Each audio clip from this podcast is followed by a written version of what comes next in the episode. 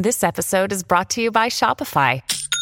Forget the frustration of picking commerce platforms when you switch your business to Shopify, the global commerce platform that supercharges your selling wherever you sell. With Shopify, you'll harness the same intuitive features, trusted apps, and powerful analytics used by the world's leading brands. Sign up today for your $1 per month trial period at shopify.com slash tech, all lowercase. That's shopify.com slash tech. Welcome to the New Books Network. MIT Press and Kat Mustatea have released a first of its kind book from a university press titled Voidopolis. Voidopolis uses AR or augmented reality to decipher images from its pages using an app on your phone or tablet. Mustatea's book not only provides a new reality for its readers, but the story itself decays over time in augmented reality, leaving you to decipher what was there. Every year, the story resets. Thank you for joining us on the New Books Network. I am your host, Nathan Moore. With us today is the author of Voidopolis, Kat Mustatea. Hello. Hi. Tell the New Books Network more about how your journey led you to writing Voidopolis and in creating its AR element. Yeah, of course. I I think maybe I should explain a little bit about what the book is like or how it works, uh, and then then that will help answer your question. Um, so I, you know, the the the book works by um, the printed pages are gar- garbled um, in a beautiful way. The imagery is kind of hard to decipher, and uh, the text has is also kind of garbled, and you see only the remnants. Um, and the way to read the book is through an AR app. Uh, you can access it on your phone or tablet, and um, but only for a time because the components inside the app start to decay. And so after a time, your book becomes unintelligible or the app doesn't work anymore and you're left with this unintelligible object. Um, and then, uh, and that happens over the course of, of some months. And then it, every year on July 1st, the book resets. So yeah, you can start over and have access to it again before it begins its decay cycle all over again. Now, I guess the operative question is why do this? You know, why create a book that does that? Uh, why work so hard to do a to, to do the story, to write the story, and to create the imagery if you're going to kind of make them so hard to access? Um, but the answer is that uh, this entire project is maybe less a book book and more of a, a kind of artistic it's a it's a performative object it's a it's an object that enacts loss because at its core the story is also about loss um, i started writing it uh, originally on instagram actually um, in on July 1st of 2020, which was the height of the pandemic in New York City. So the impetus for writing the story was that I was experiencing, along with everyone else, the shock of living through living in New York City in a pandemic. And so the story retells Dante's Inferno as if I'm wandering in the streets of New York in a pandemic. Um, the instead of the the guide Virgil, uh, as in Dante's poem, uh, my guide is a, um, a rather sarcastic hobo named Nikita, and I set out to to kind of try to capture this sense of things disappearing, uh, not only in in New York City, which was an epicenter of the pandemic. Um, people were literally disappearing; like there was no one on the street anymore. Times Square had emptied out, but also um, also the um, the just daily life felt like it had disappeared. There there was literally loss everywhere, and um, I, I think that was the impetus. And so, how I arrived at this augmented reality format was also trying to figure out a way to make augmented reality, which is is a kind of additive layer. You're literally adding on a layer to reality. How to make this piece of technology also about loss.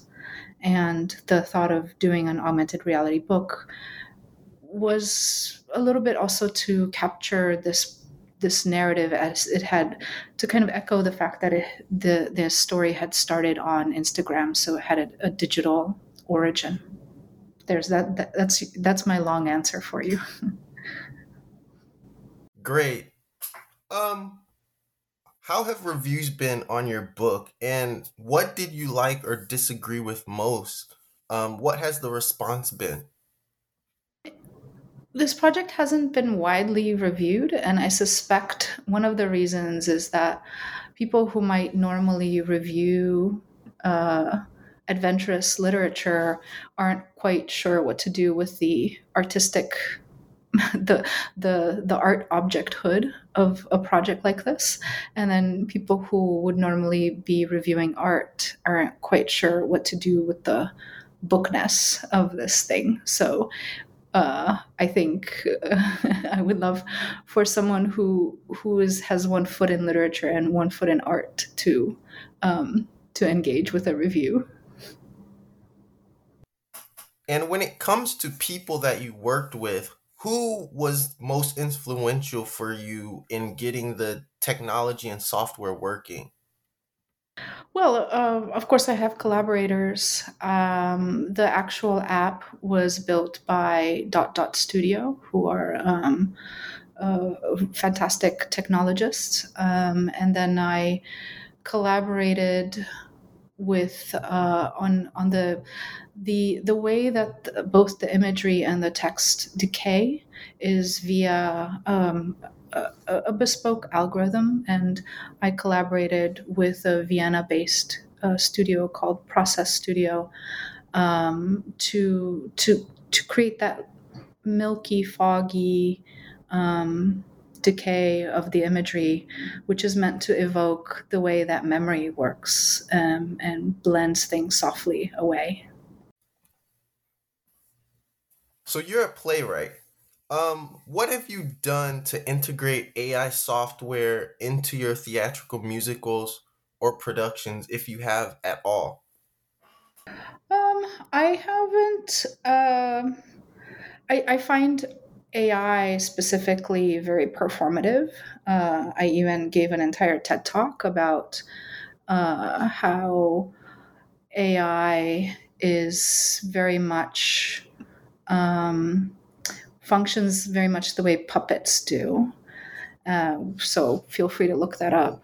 Um, I do often incorporate cutting edge technology into my live performance work. Um, how have I specifically used AI? I don't know, but um, I've often done, for example, I did a augmented reality um, drama called Lizardly, which involved um, both live performers and digital avatars. How then would you categorize your work in an academic sense? Well, like I said, I, I think of it as a performative object. I think it's unclassifiable um, status between literature and art as an, and an art object is is probably the most um, important thing about it. Why Dante's Inferno? Uh, well, I, I have to say that at the time that I was experiencing the pandemic in New York in 2020, what I was experiencing was so shocking. Um, the very few people really understood what the virus was, um, and we were all in this giant upheaval of our lives from one day to the next, we were all, we stopped our daily life and all sat in our apartments. Um, so, why Dante's Inferno? It felt very much like that period uh, was hell. and so I was, I think, trying to. Um, trying to connect to this previous author um, whose work has so resonated across the ages and who also uh, wrote about experiencing this, you know, um, horrible ordeal. And so I felt like Dante's Inferno was a way, a kind of guard guardrail for for how to write oneself through and w- with uh, a cataclysmic event. Okay, so we have Dante's Inferno, and then we have Georges Perec's A Void. Who else inspired you, and what more can you say about the works that I just mentioned? Well, uh, so yeah, I, uh, the connection to Dante for sure. Georges Perec's A Void, um, I think the most resonant thing about that work for me. So it's a it's a book written entirely without the letter without words that contain the letter E, and Voidopolis is likewise composed with text only with words that do not contain the letter E. You will not find a single E in the entire manuscript until the very last entry, which is all E's. Um, so it's not only Georges Perec was not only um, uh, an inspiration because of the format that he of this unusual format of uh, constrained writing, but he's also an inspiration because he, you know, his he wrote this the novel in the late 1960s. Uh, both his parents uh, had perished during World War II. One of his parents was Jewish, and um, he found a way of writing without the letter E as a as a way of talking about this insurmountable loss that he had experienced, and um, I I felt some kinship to to that to to the way that he had um, used this kind of absence of a letter to say something about loss. Um, but and who else has inspired me? I I would say you know. Um, we're looking at art, um, I, I, feel a lot of kinship to an artist like Banksy, who is, mm, you know, he's, his body of work is mostly, at least the early body of work is based in graffiti. He's he's something of a prankster.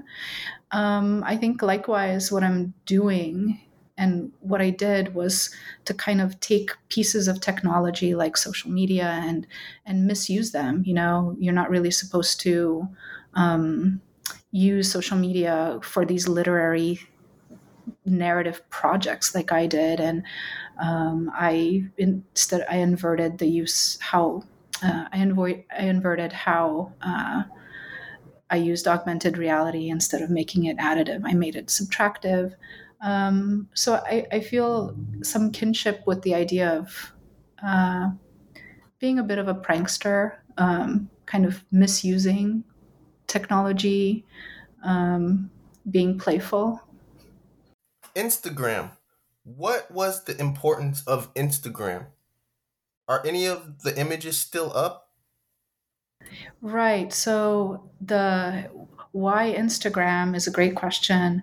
It was really the it was the my my main social media channel. So it seemed like it, it seemed natural. I wanted I wanted a a way of telling a story that was going to be very immediate. You know, I didn't want to wait years and years to publish something, although in the end I did publish a book. Um, but at the time, I, I wanted something really immediate and at hand. So I it was since I had already been using Instagram quite a lot. It was a natural thing to do um, because of the idea of loss being embedded in how I told the story. The whole thing, when I even started on on Instagram, was that I was going to delete the entire story once I was done. So Voidopolis was deleted off of Instagram, and um, I also deleted everything before even starting Voidopolis on my Instagram account, I had I deleted seven years worth of my posts to make way for Voidopolis, and then subsequently deleted Voidopolis as well.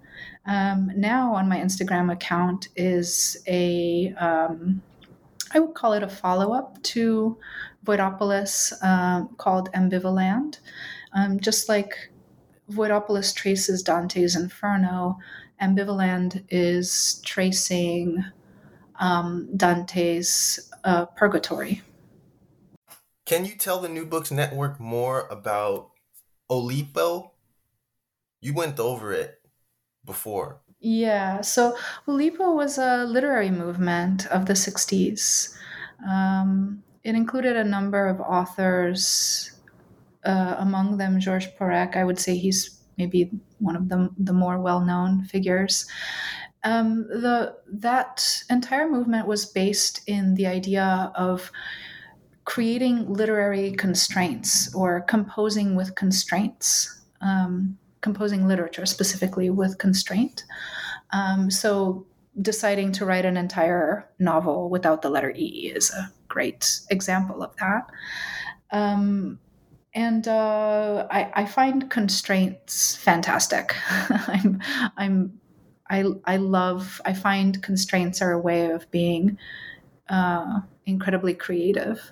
Um, so they, that group and that movement, has always been very inspiring. Although I shouldn't talk about it entirely in the past, I do think that there's a kind of modern day uh, set of Oulipians out out there where did the images for Voidopolis come from? Did you take the photos? I did not. In fact, I I I found stock photos of New York City, and then I would take those stock photos that were in the public domain, and uh, I would um, I would modify them. I would wipe away the the figures from from the images using and again misusing some of the tools for editing um, I- images. GPT-2, did that generate text for you? Uh, yeah, I used it as a tool. Um, I didn't use it directly. So again, I misused something that uh, was out there. GPT, I took GPT two and um, kind of futzed with it and got it to generate words that don't contain the letter E. I basically by adding an additional kind of uh, set of coding, uh, set of software on top of it, and uh, by doing that, um, I would I would generate large bodies of of text that had this constraint of no E's. So I would then take that material, and there was a lot of me then composing with that generated material. So I would say I used it as a tool in the composition process, but I'm very much still the author of the text. New York City is magnificent. But were you ever thinking about other cities to make your vision a reality for Voidopolis? Where else could you have completed these ideas? I know you live in NYC. I do, and that seemed important. the The setting was actually really important. Um, it wasn't only, oh, I'm living in New York City. Let me set it in the city in which I live uh, that that was a factor, of course, that sense of the personal connection to this uh, city that I saw experiencing this harrowing ordeal of, of the pandemic. But also, the thing is that you know, everyone in the world experienced the pandemic eventually, but New York was among the very first epicenters where this happened. And by being among the first epicenters, New York felt um, uniquely cursed at the time. You know, there had been the the virus in in Wuhan in, in China, and then it had spread to northern Italy, and then New York was was the only the third um, real epicenter worldwide, and and so there was a lot of lack of knowledge even uh, with what we were dealing with. There was this enormous shock um, when it spread, when the virus eventually spread to other parts of the country and the world. There was also time to learn more about what the virus was and what we were dealing with. But in New York, we didn't have that luxury at the time. And so I, I think part of what made it uniquely a hellish experience and worth describing uh, and writing about was the fact that it was. Um, it, it was experiencing a, a, a real shock where did you get the motif or figure of Nikita, the hobo? What happens to this person? Yeah, I I mean, you know, Nikita is my is a kind of creation. I uh, I I feel very affectionate toward this character. Um, he's quite important to me. I, but I couldn't I'm not sure I could tell you exactly where where he came from. Um, however, I, you know I I did need I did feel that if I'm going to retell the Inferno, I I wanted to use um, Dante's narrative as a kind of template and Dante's moving through hell uh, guided by the poet Virgil. And I felt like, likewise, my project was a project about, you know, using literature to describe a harrowing ordeal. And I not only did I want a guide, but I wanted the guide to be a poet guide, uh, to be high minded and um, to have certain ideals. But I also felt that my guide needed to be a little bit thornier, a little bit less successful, a little bit uh, more on the margins of society, um, maybe deliberately so. And so somehow intuitively I got to I got to this rather sarcastic uh, uh, character. Voidopolis is an augmented reality book. But what about adapting Voidopolis to another medium? Would you be willing to write a theater production based on it, how would any of that make sense? Know, it's an interesting question.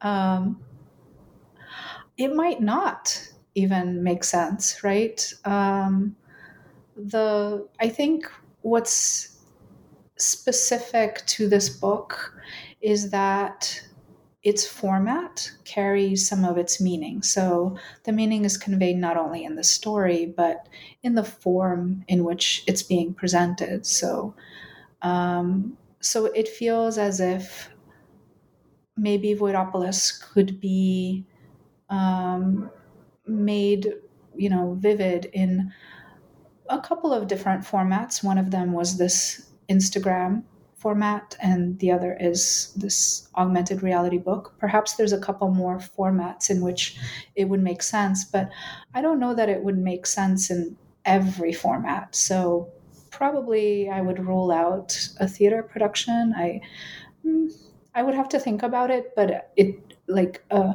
a reasoning for why it need would need to be a, a play hasn't yet occurred to me. Dante's Inferno. I'm pretty sure that there are three parts to his Divine Comedy. I like the Paradiso more than the Inferno or Purgatorio. Do you include those other sections? Um, yeah, so I, am I'm, I'm curious why why um, Paradiso. Of course, everyone is uh, has their favorite um, most of the people I've ever talked to about the Inferno I mean, of, of the Divine Comedy, love the Inferno the most. It's the weirdest for sure. um, so, as I mentioned, the Voidopolis only really charts the equivalent of the Inferno.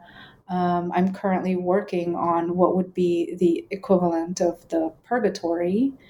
Um, now, is there going to be a third narrative that would be Paradise? Mm, don't know. Don't know yet. You write that you purposefully removed humans from the images, but what about other inanimate objects or animals? Would say a house cat be removed from the images? So initially, when I started kind of um, doing these, you know, I, I call it wiping of the photo of the photographs. I was using a tool that uh, I don't know if you've ever used this tool in uh, like Photoshop or um, there's a lot of apps that have it as well. Where if somebody photobombs your your your perfect picture of a sunset, you can like draw a little line around them and have them be removed, and the the app will like uh, fill in the details. So that's the kind of uh, tool that I was using. And what happens is if you take a photo of a person and remove the person, it doesn't like it, it isn't necessarily a, very interesting it's not a way to speak about absence unless there's something in the photo that suggests that a person was there and visually suggests that they've been removed. Then you understand that there's an absence. So what I initially did was um, pick photographs where there would be, for example, a shadow that the person was casting, or maybe they're holding an umbrella. And that what would happen then is, of course, if you're removing the person, you have this like umbrella in midair, you know, and, and that was the visual joke. Now about other creatures, um, I, I don't remember, but I don't think other creatures uh, uh, uh, appear, if I remember, in any of the images. But if they were, I probably would have left them, or maybe, you know, yeah. I mean, it can be very. I, I have an artist friend who also kind of removes people from photographs, and uh, he'll leave like a dog with a leash, and the leash will be like held in midair. Um, because he's removed the person holding the leash, and it's quite funny. Do you focus on the difference between the interior or inside spaces versus outside versus outside or exterior locations?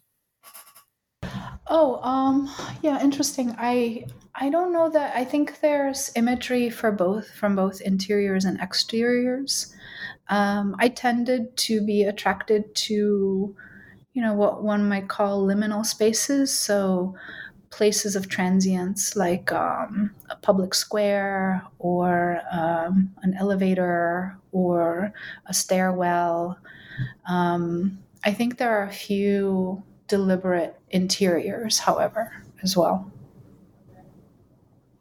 What about an art museum? some of the photos in your book look like they could have been uh, put inside some kind of display. You wrote about, or you mentioned in our interview here about Banksy. Um, is that possible, even as distorted as they seem? Yeah, I mean, this project has been shown all over the world and in visual arts contexts as well. Um, I have exhibited uh, prototype versions of the book, so like sort of larger format of the same book uh, made for display purposes. Um, so I've I've ex- I have um, exhibited this project as an art object in a in a, a number of ways in the last three years. Yes.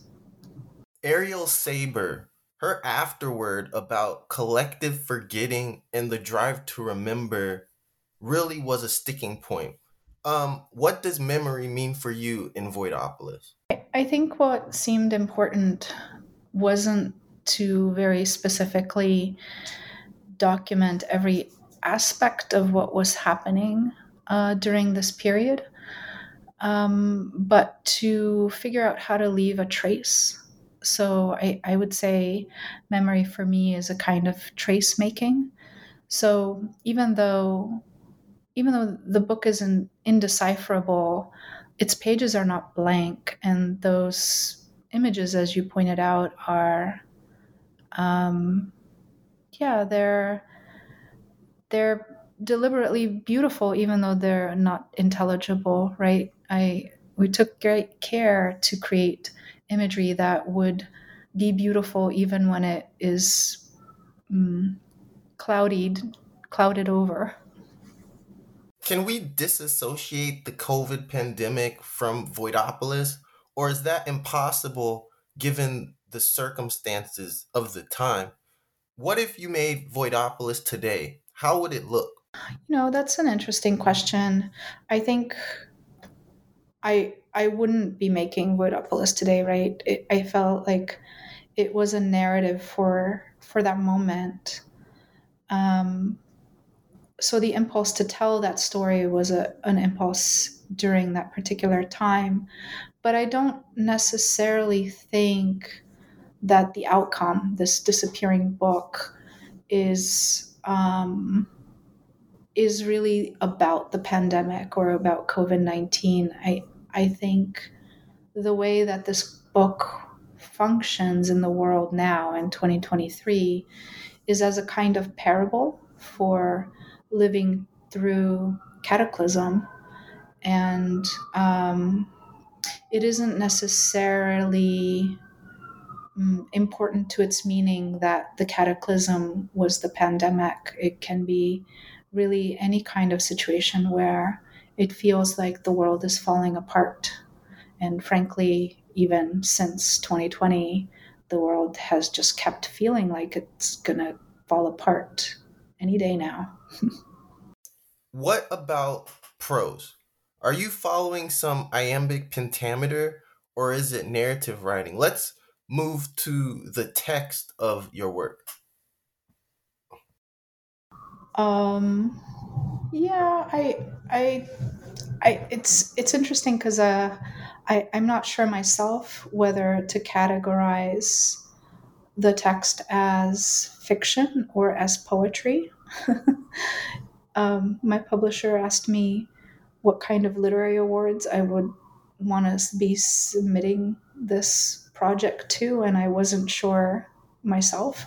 I do think of it as a poetic project, so I think that its entries are effectively prose poems.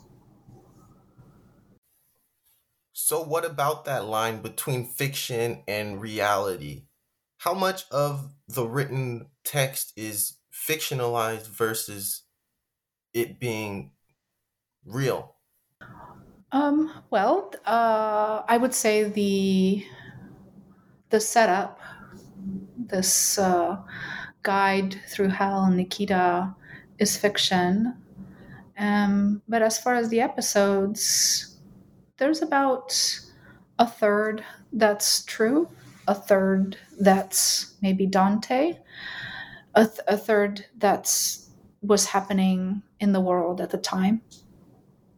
So a little bit of fact fiction, a little bit of fact. Point us and the New Books Network to your favorite shot in the entire book. What is it and do you have one? Oh, huh. I, I, I like all of it. I mean, I, you know, each entry is a is an image and a text. Um, I would say my favorite image is probably uh, I call it the Orange Lady, but I'm not sure what page it's on. I would have to look that up. Um, here, I'm shuffling because I'm looking. I would say my favorite is the entry from October 17. I consider it something of a of a portrait. What about cartography? You mapped out What about cartography? You mapped out New York City, but how does that um, compare with Dante's Hell? Oh yeah, that's a really cool question. So the the thing is that Dante's Hell has a really specific shape.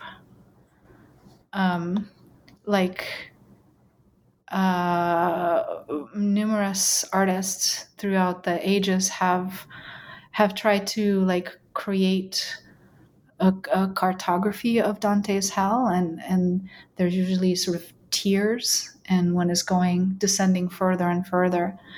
Um, so that doesn't quite fit New York City or its landscape. Um, the cartography of this book is is really this diffuse specific locations in New York, but a, a, really diffuse experience because the narrator literally wanders through every borough of New York City. Um, so there's a little bit of, yeah, touching every part of the city. Are you making appearances about your book outside of New Books Network? And where can people find more information, I guess, about you? Uh, well, uh, so the book actually has a website of its own called voidopolisbook.com. Uh, yeah, I have been on tour in a number of places, um, including Malta and Norway. I, I, just came back from Indiana and um, will probably be so on that on the book's website, you can see where I've been so, uh, so far, and I'll probably be announcing new appearances um, for the spring and the coming in the coming days. Um, and it's also probably you can use it as a gateway for who I am as well. You can kind of click through and read more about m- my own work. Um,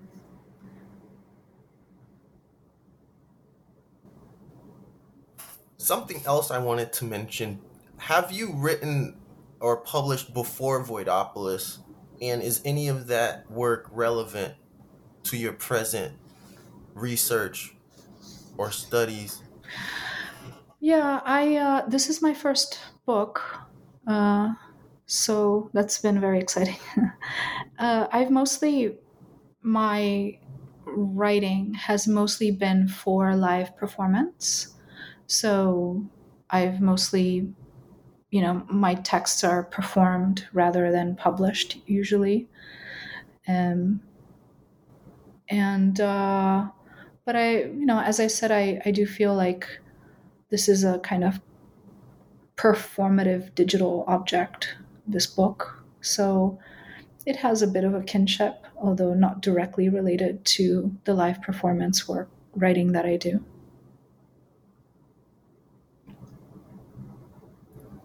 You were a presenter at TED Talks. What do you have to say about anything related to your book there? And what was your TED experience like? Um, well, my TED Talk is about how artificial intelligence is uh, performative and how it relates to puppets. And so you should definitely look it up.